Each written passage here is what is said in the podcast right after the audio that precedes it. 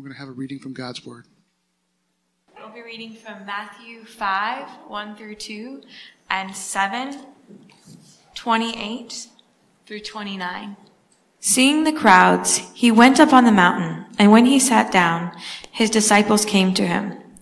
And he opened his mouth and taught them. And when Jesus finished these sayings, the crowds were astonished at his teaching, for he was teaching them as one who had authority and not as their scribes. The word of the Lord. Thanks be to God. Good morning, everybody. Uh, my name is Aaron. I'm one of the elders here at Trailhead. Gabby seems really confused by our passage this morning, and uh, that's all right. We're going to talk about it uh, as we get into the, the message here in a minute. Before we do that, I want to remind you, um, if you haven't heard already, next week Trailhead Kids is coming back, and we are excited about that. Looking forward to it very much. Um, if you know any kids in fifth grade or below, all the way down to babies, um, or parents who have kids in that age range, um, they can register online this week, and we will have kids available. And I am, in my understanding, this little uh, graphic here is not metaphorical. There might be a surprise uh, for kids who are here next week. So, Trailhead Kids coming back next week, uh, only at the 9 a.m. service. Uh, but we are excited about that. If you have not uh, signed up to work in Trailhead Kids, but you would like to have an opportunity to pour into some kids, to share the gospel uh, with kids from a variety of age ranges, we would love to have you do that. You can contract, contact uh, Andrea Wong, uh, or you can email kids at trailheadonline.org if you would like to have an opportunity to serve. So, looking forward very much to Trailhead Kids next week. This week, uh, we are starting our summer sermon series on the Sermon on the Mount, um, and it's in Matthew chapters 5 through 7.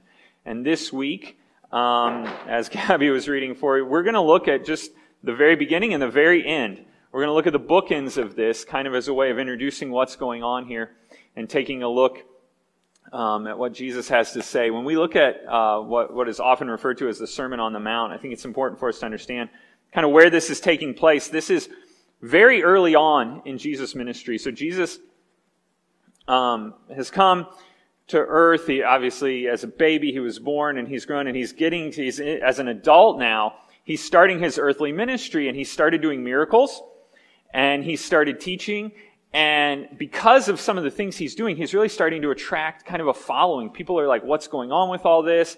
They're following him around. In fact, if you bump back into chapter 4, um, you see that it says, starting in verse 23, he went, Jesus went throughout all Galilee, teaching in the synagogues, proclaiming the gospel of the kingdom, and healing every disease and every affliction among the people. So he's doing all these miracles, he's teaching, and his fame spread, it says, verse 24, his fame spread throughout all Syria. And they brought him all the sick, those afflicted with various diseases and pains, those oppressed with demons, epileptics, paralytics, and he healed them. And great crowds followed him from Galilee and the Decapolis, from Jerusalem and Judea, and from beyond the Jordan. So Jesus is starting, his ministry is beginning, and he's doing all these incredible things, and he's teaching, and people are coming, and they're like, what's going on? I want to see this. I want to, what's, what's he doing? And he's, he's developing this crowd. And as we look, and as you see, um, as we move from chapter 4 into chapter 5, and as we look at this sermon, the, the author here, Matthew, makes a distinction among the people who are following him between two different groups that he refers to as his disciples and the crowd. Um, and it says, so like you say in verse 25, great crowds followed him from Galilee. And then chapter 5, verse 1, it says, seeing the crowds, he went up on the mountain. So there's great groups of people, but then it says when he sat down, his disciples came to him. So he differentiates, Matthew, the author here, differentiates between two groups of people who are following Jesus. The crowds, which would be like everybody who's just listening in, like what's going on here, and the disciples, and the disciples being more specifically the people who have made like a conscious decision of we want to follow and learn from you. So like there's the crowds who are just like, we want to check this out. What is this?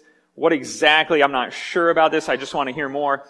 And the disciples who are like, yeah, I think we buy into this, we're, we're following on a deep, I don't want to say a deeper level, but with a little more level of commitment, with a little more level of buy-in, with a little more, um, a little more skin in the game, I guess you would say. And it says, so Jesus sits down, and, and um, it says in chapter 5, verse 1, he went up on the mountain, um, which is where the reference or often the title, the Sermon on the Mount, comes from.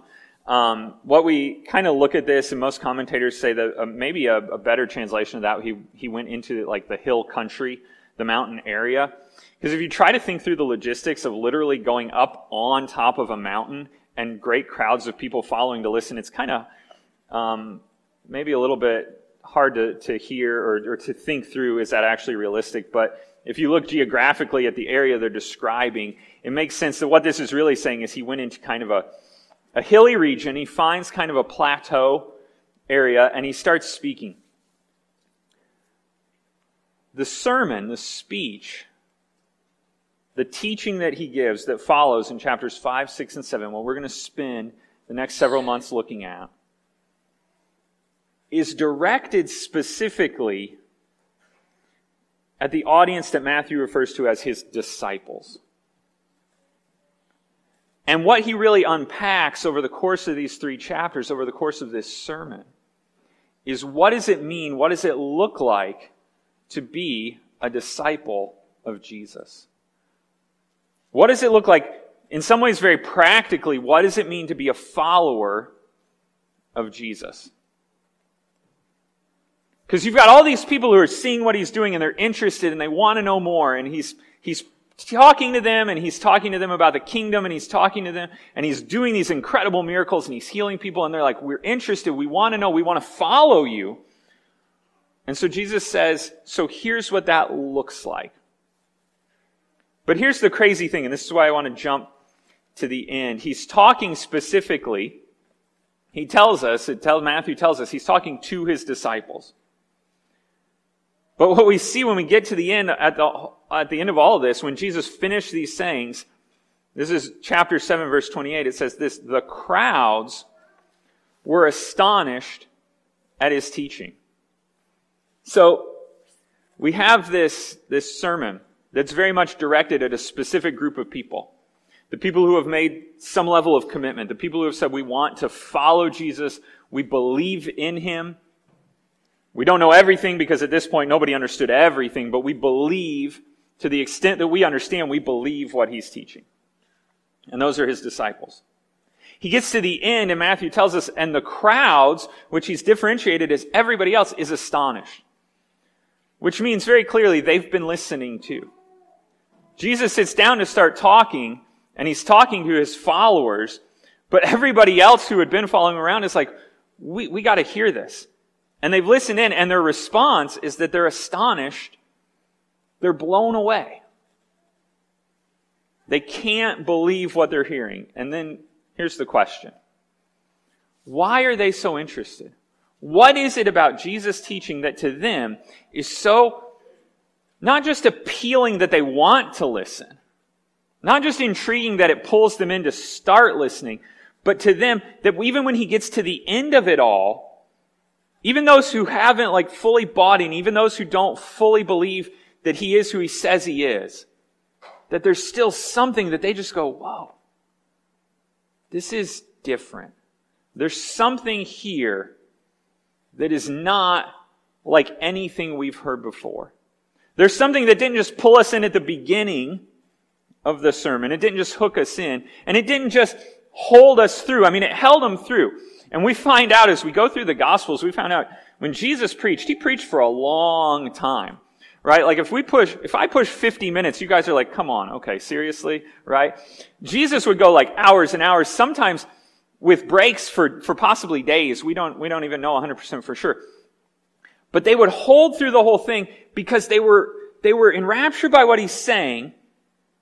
Why? What was it that held their attention? And Matthew tells us in verse 29, for, because he was teaching them as one who had authority. He spoke with authority. And then just to make sure we understand, he, he puts a contrast, not like their scribes, their teachers There was a huge difference between Jesus' teaching and the teaching they were used to hearing. And the difference, the difference was that Jesus spoke with authority. Now, what does that mean? And that's what I want to spend some time looking at this morning because I think it's going to set up everything for the rest of the summer. How we approach this, how we interact with this, how we listen to it, and ultimately how we respond to Jesus' sermon. What does it mean to say that he spoke with authority? Um, you know, when you think about it, when we step back, preaching, the idea of preaching, that the, this whole kind of thing that we do, it's kind of weird. If you really you know, kind of step back and ask, it's, it's been going on forever. Like it's all, it's a timeless tradition. The idea, I mean, look, Jesus is doing it here. You see prior to that, even in the Old Testament, there's public speakers standing up and speaking to whole groups of, but, but it really doesn't seem to fit that well with our modern sensibility. Right?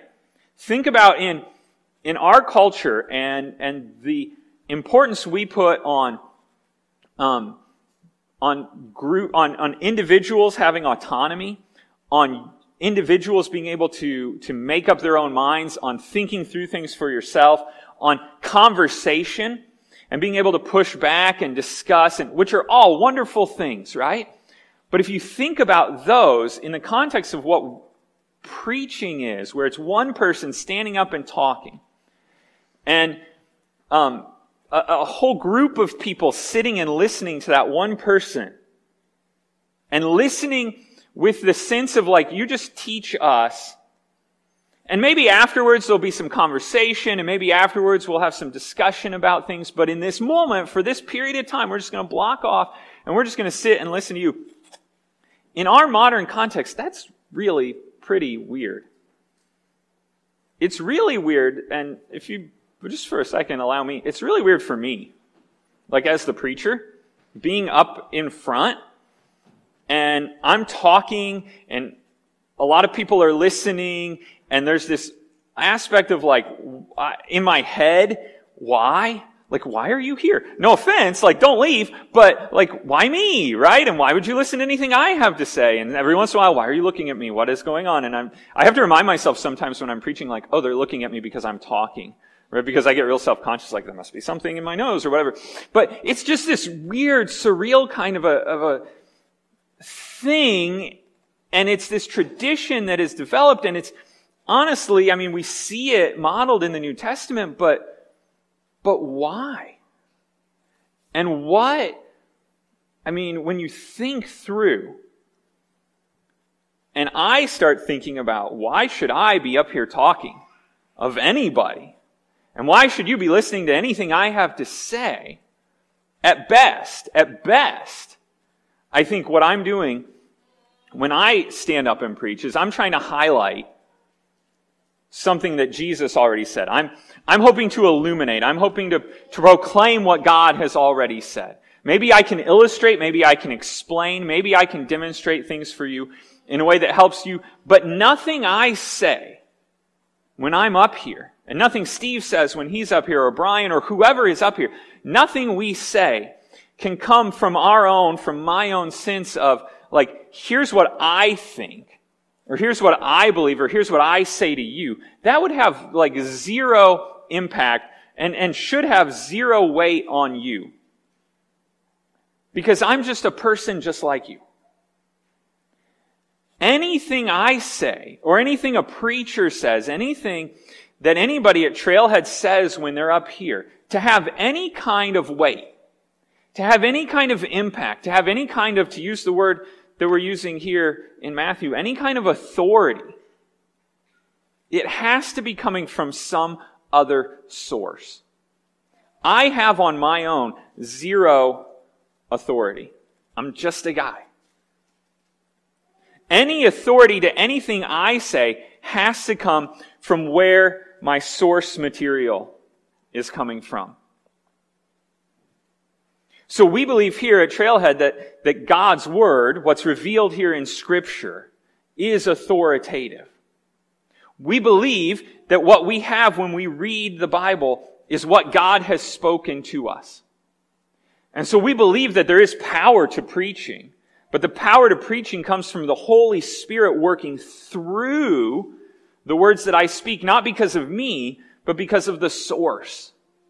And the source is God.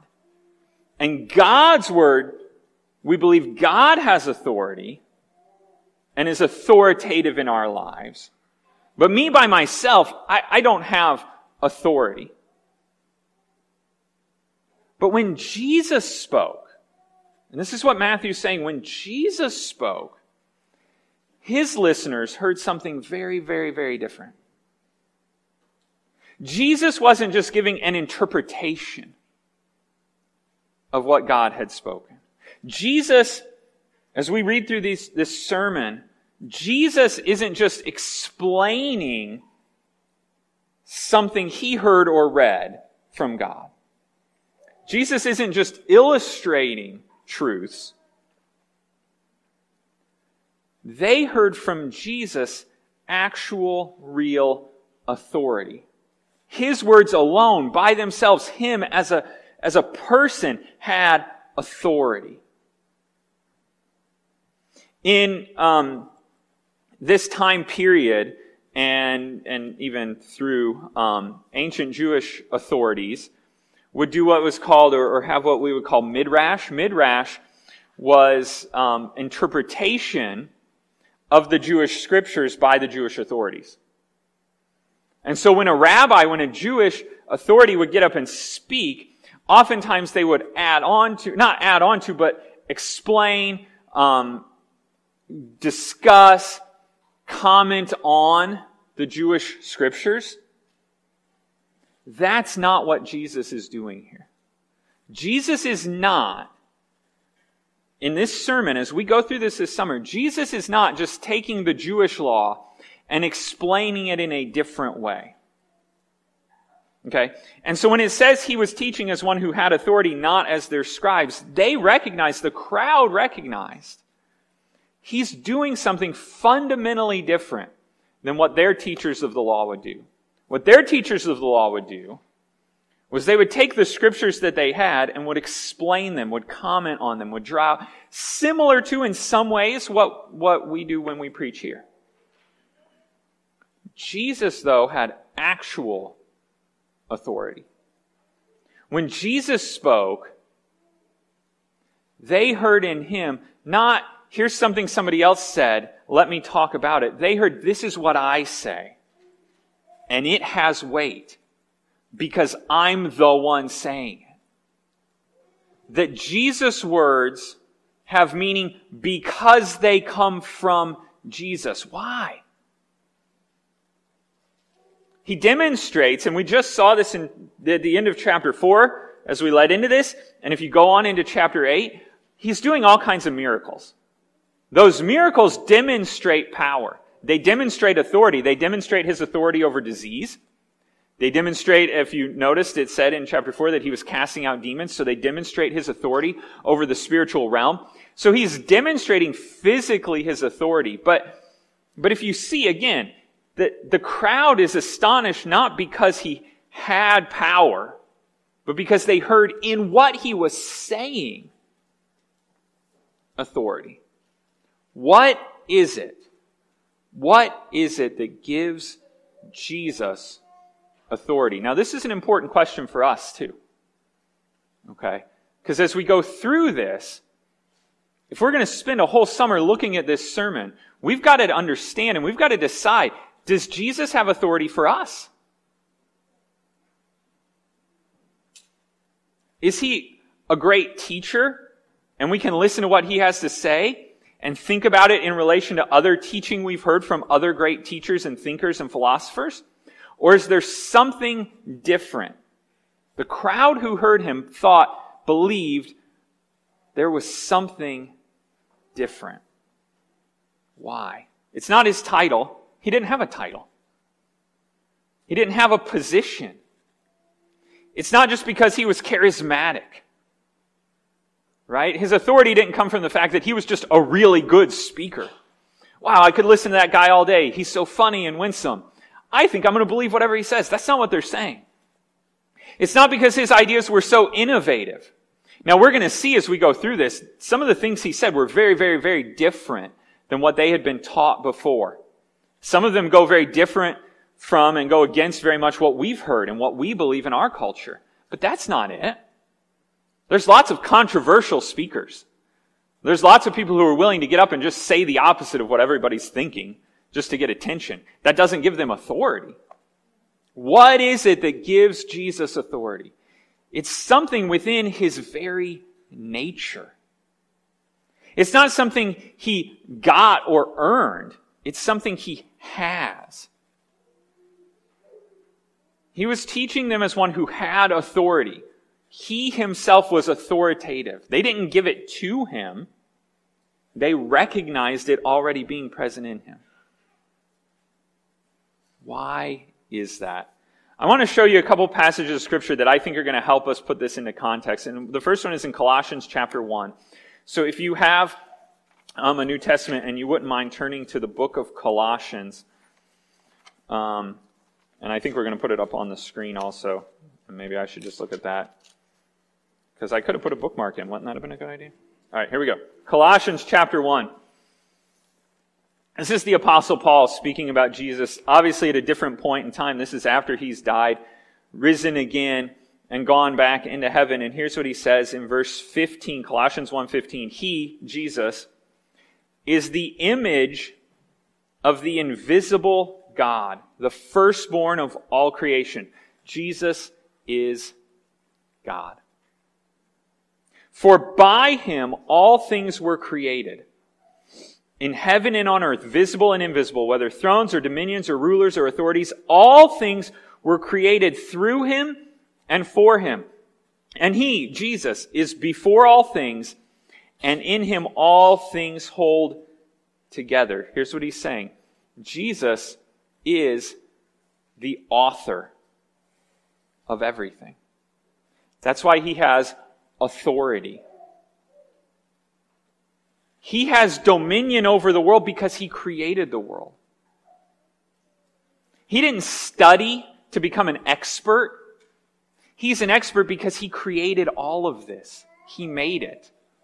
As the creator, he knows how and why we exist. He understands things we will never understand.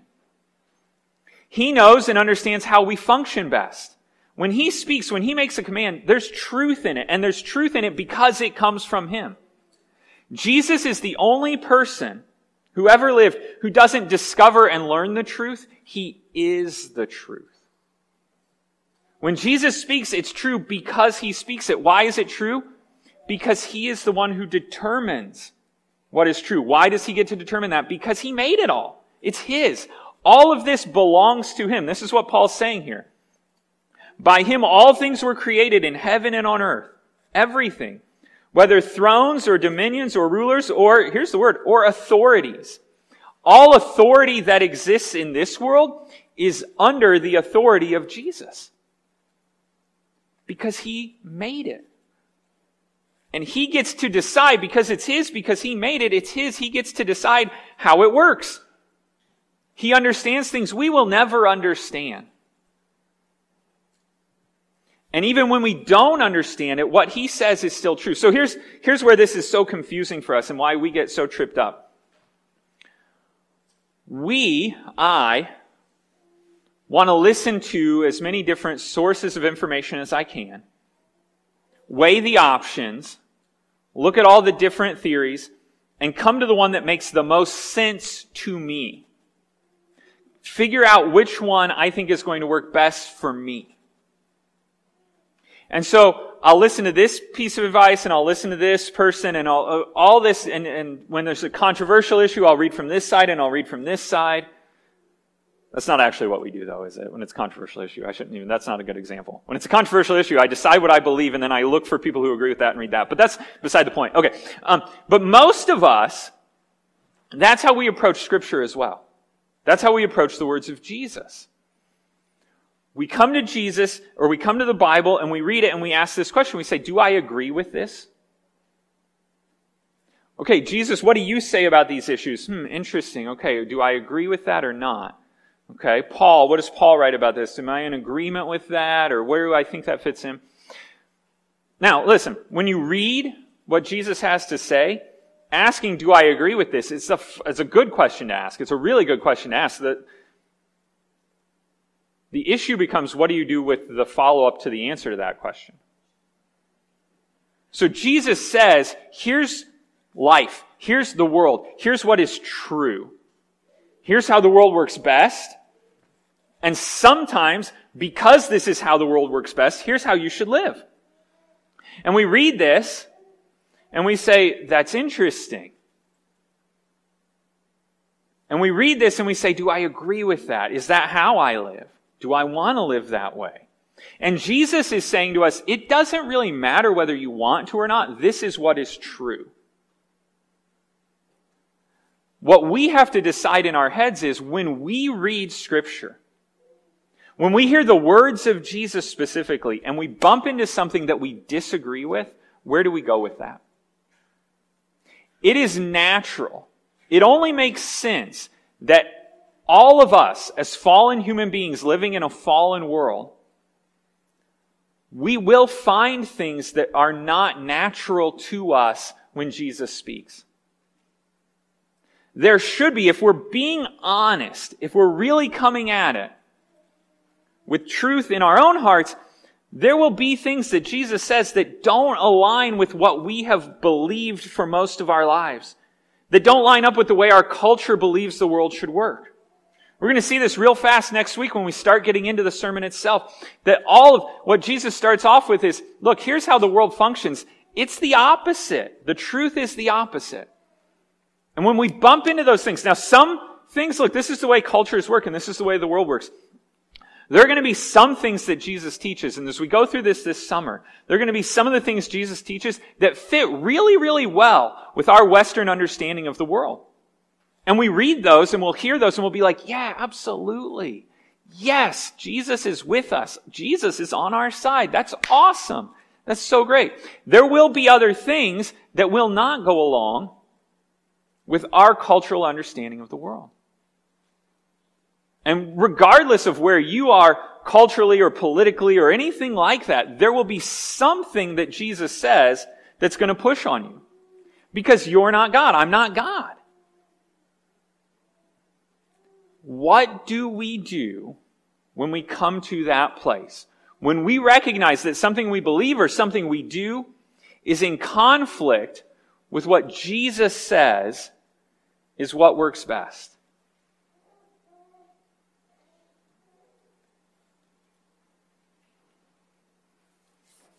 We have to decide in those moments do we submit to Jesus' authority or do we lean back into our own authority? All of us by default, all of us by default, want to be the final authority in our own lives. Okay? The, the, the little kid, the preschooler who stamps his foot and shakes his fist and says, You're not the boss of me, that's us. That's all of us. That never goes away. There is within all of us a natural resistance to any kind of exterior authority. We want to be in charge. It's the root of all of our problems as humans. Because it goes back to the very first people. All of this started with God giving authoritative rules. One authoritative rule and humans coming in and saying, You can't tell me what to do. I can figure this out on my own. In fact, the lie that started the whole thing off, the serpent in the Garden of Eden, the lie of all of it was, God doesn't want you to know what's right and wrong. He doesn't want you to know the difference between good and evil so you can make these authoritative decisions for yourself. And what did we, our first ancestors and us today, what do we say? Yeah, I should be able to make those decisions. And every single stage of our life is marked by us wanting more and more authority. So the idea to us, culturally, and just human nature, of someone having ultimate authority over us goes against everything we've taught ourselves to believe for our whole lives. But if it's true that Jesus really is the author and creator of everything, if he really did make all of this, if he really does know how all of this works best, then it is for our own good. Have you ever heard a parent say that to a kid? It's for our own good to submit to his authority even when we don't understand it. Now, talking about this, and I've used the word authority like 50 times already. And as I've been going through that, I understand for some people, the very idea of authority is just so difficult. In some ways, it's, it's, it's threatening. And for some people, that could be for a very good reason.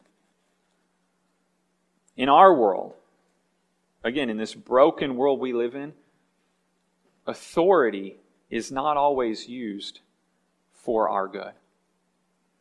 And some of you, many of you, have had experiences where someone who was supposed to be an authority or somebody who put themselves in authority abused that authority, misused that authority, hurt you because you submitted to their authority and they used it in a way that was not for your good.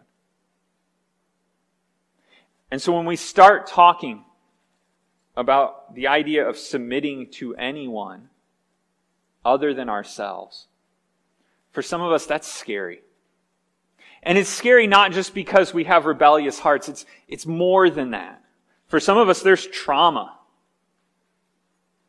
There are actual, real, lived experiences where somebody who was supposed to be over you, was supposed to be doing what was best, was supposed to be leading you, took the confidence and the trust you had placed in them and misused it. And said to you, and, and at times looked you in the eyes and said, I have authority over you, and then hurt you with that. So here's what I really, really want you to see today. Jesus is not like that. Would you turn to the book of John? So I know we're jumping around today. Um, I just want to establish some things, and this I think is so important.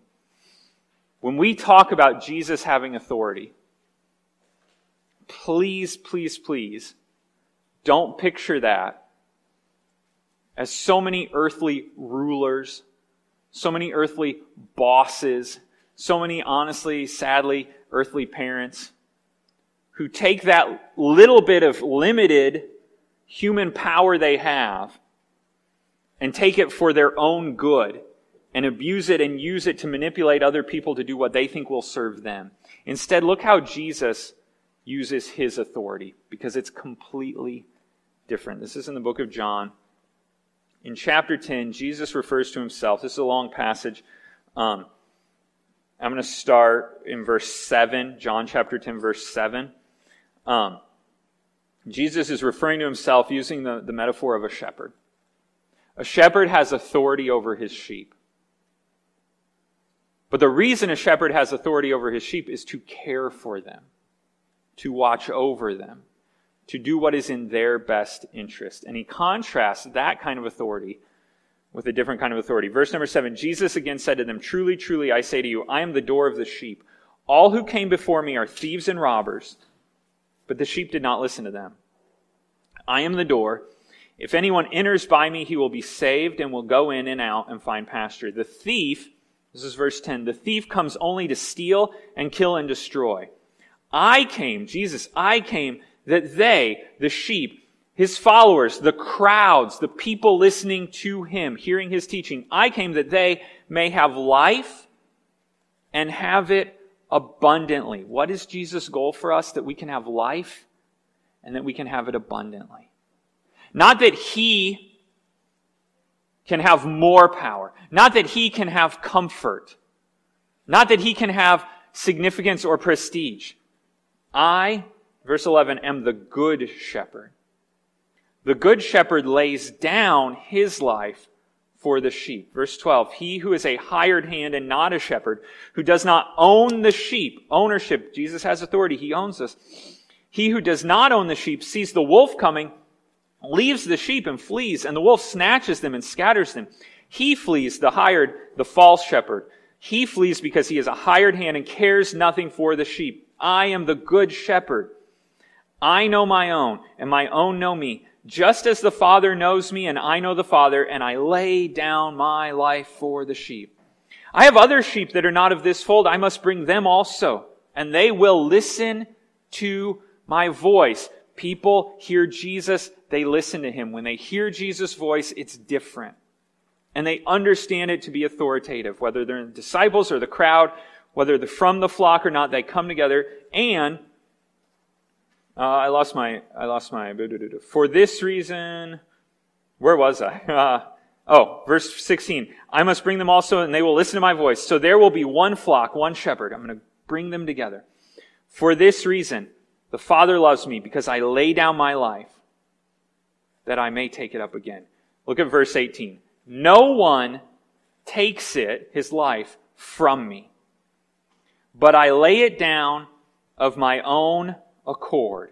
And look, here's our word. I have authority to lay it down. And I have authority to take it up again. This charge I have received from my Father. Jesus says, I have authority. You know this. You've heard this. They've seen it. At this point, this is in John. It's a different gospel, but this is later in his ministry. And Jesus has been preaching and he's been doing miracles and the crowds have grown and the number of disciples has grown and people have listened to him and they know at this point, they know he has authority. And so Jesus, what are you going to do with that authority? And here's what he says. I'm going to lay my life down. I'm going to sacrifice myself.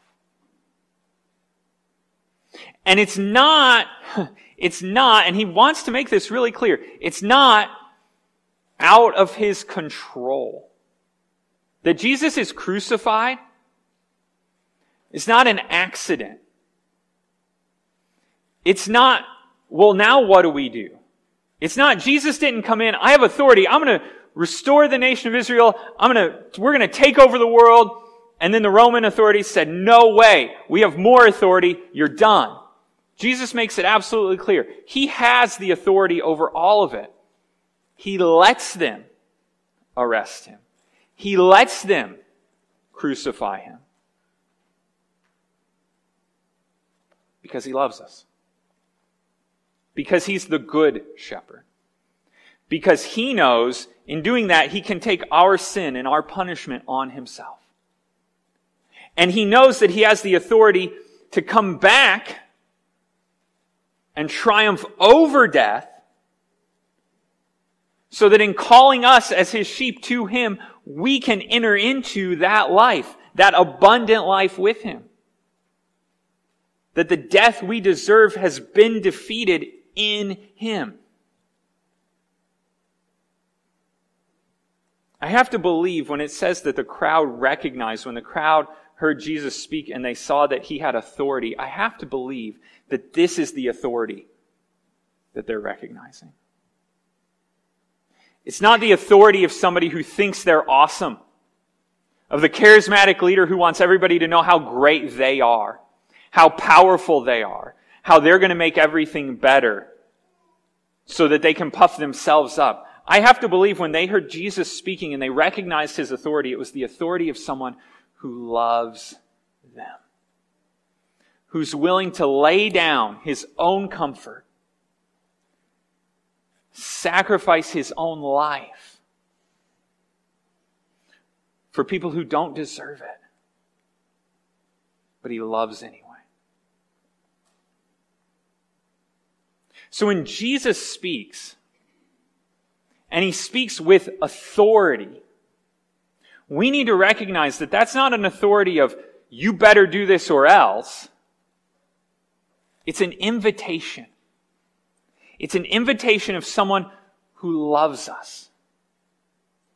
and has the power to rescue us from our own self destructive lives. And he has that power because he's the author of all life. And the author of everything, the creator of everything, is inviting us to follow him into the life that we were created for. One of the things we're going to see this summer as we go through this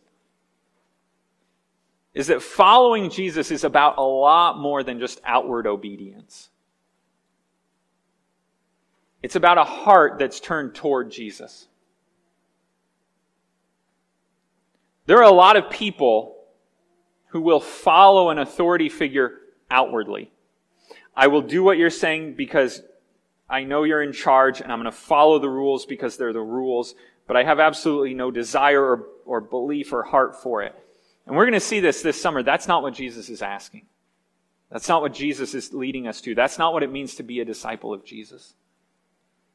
To be a follower of Jesus, to be a disciple of Jesus means to have our heart turned toward Him.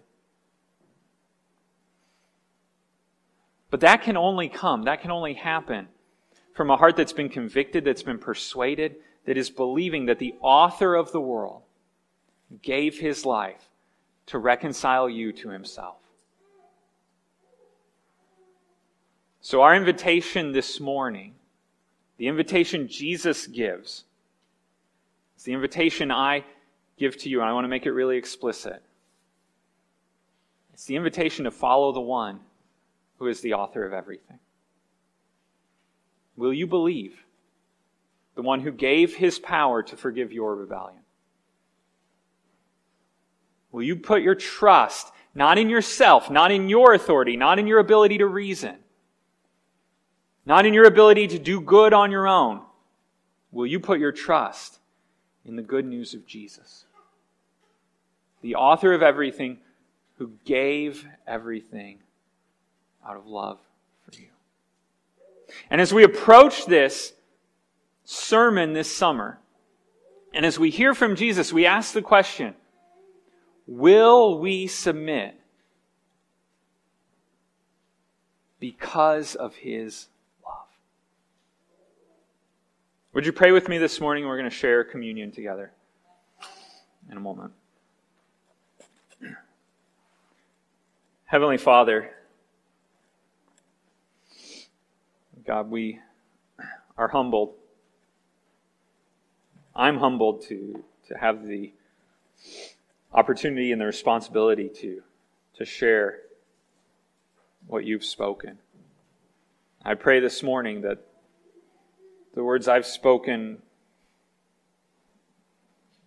would, would speak to people's hearts not because they come from me, but because they come from you. That what's authoritative from your Holy Spirit will sink into people's hearts, will transform people's hearts, because you are the one who is speaking.